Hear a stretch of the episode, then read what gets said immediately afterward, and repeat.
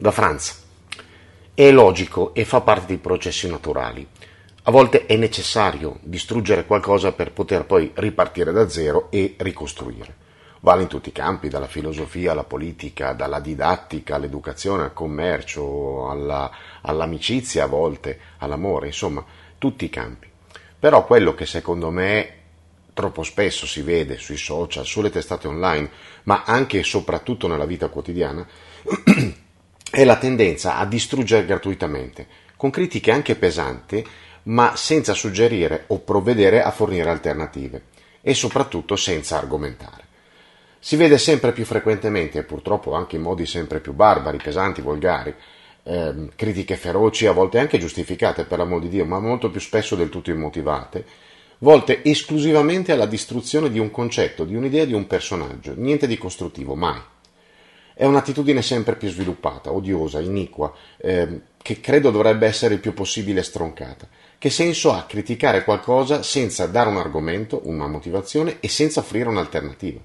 Che vantaggio porta a demolire a suon di insulti, spesso anche personali, se, rivolti anche proprio magari alla figura fisica, un operato senza produrre nel frattempo una motivazione a sostegno delle proprie critiche e soprattutto senza proporre una valida alternativa. Non ha nessun senso.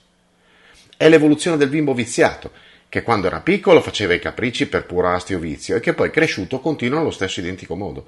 Con la differenza che il capriccio di un bimbo al massimo ammorba lui stesso e i relativi genitori, certo, mentre lo stesso atteggiamento portato da un adulto scatena immediatamente raggruppamenti di persone dall'intelletto pari, cioè zero, che sembrano esprimere un parere quando invece non fanno altro che ricollegarsi al capriccioso in questione con l'unico scopo di fare gruppo e poter sfogare le proprie frustrazioni, la propria rabbia, approfittando del numero, no? cercando di affogare nel branco. Un atteggiamento che non solo è volgare, immaturo e vile, ma anche e soprattutto dannoso, dato che la gente mediamente se la prende non con ciò che andrebbe cambiato, quanto con ciò che potrebbe produrre un cambiamento. E lo fa appunto per vigliaccheria, per paura di uscire eh, dallo stato passivo e inerte in cui si trova. Non dico che accada sempre, eh, è ovvio, ma sicuramente molto spesso e comunque con una frequenza che va aumentando.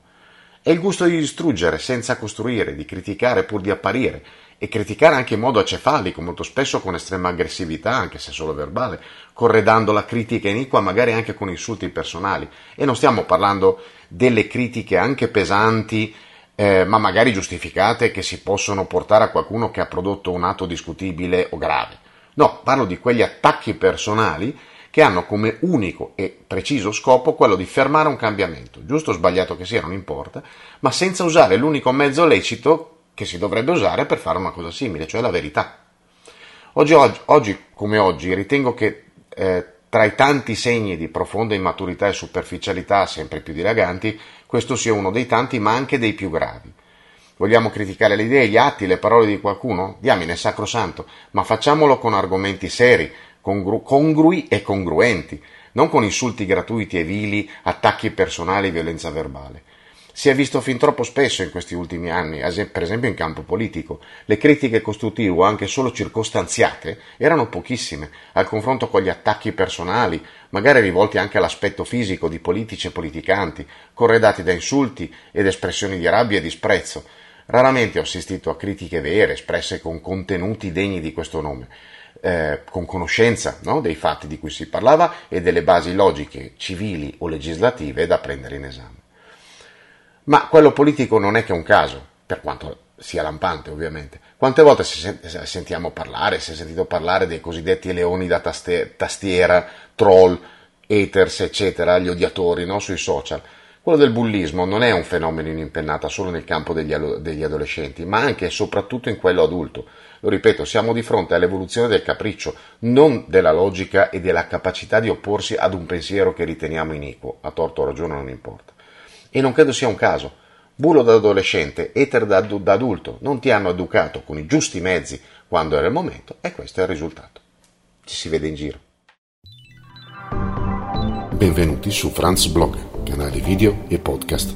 Trovate questo contenuto e tanti altri su franzblog.tv in versione scritta, video e audio.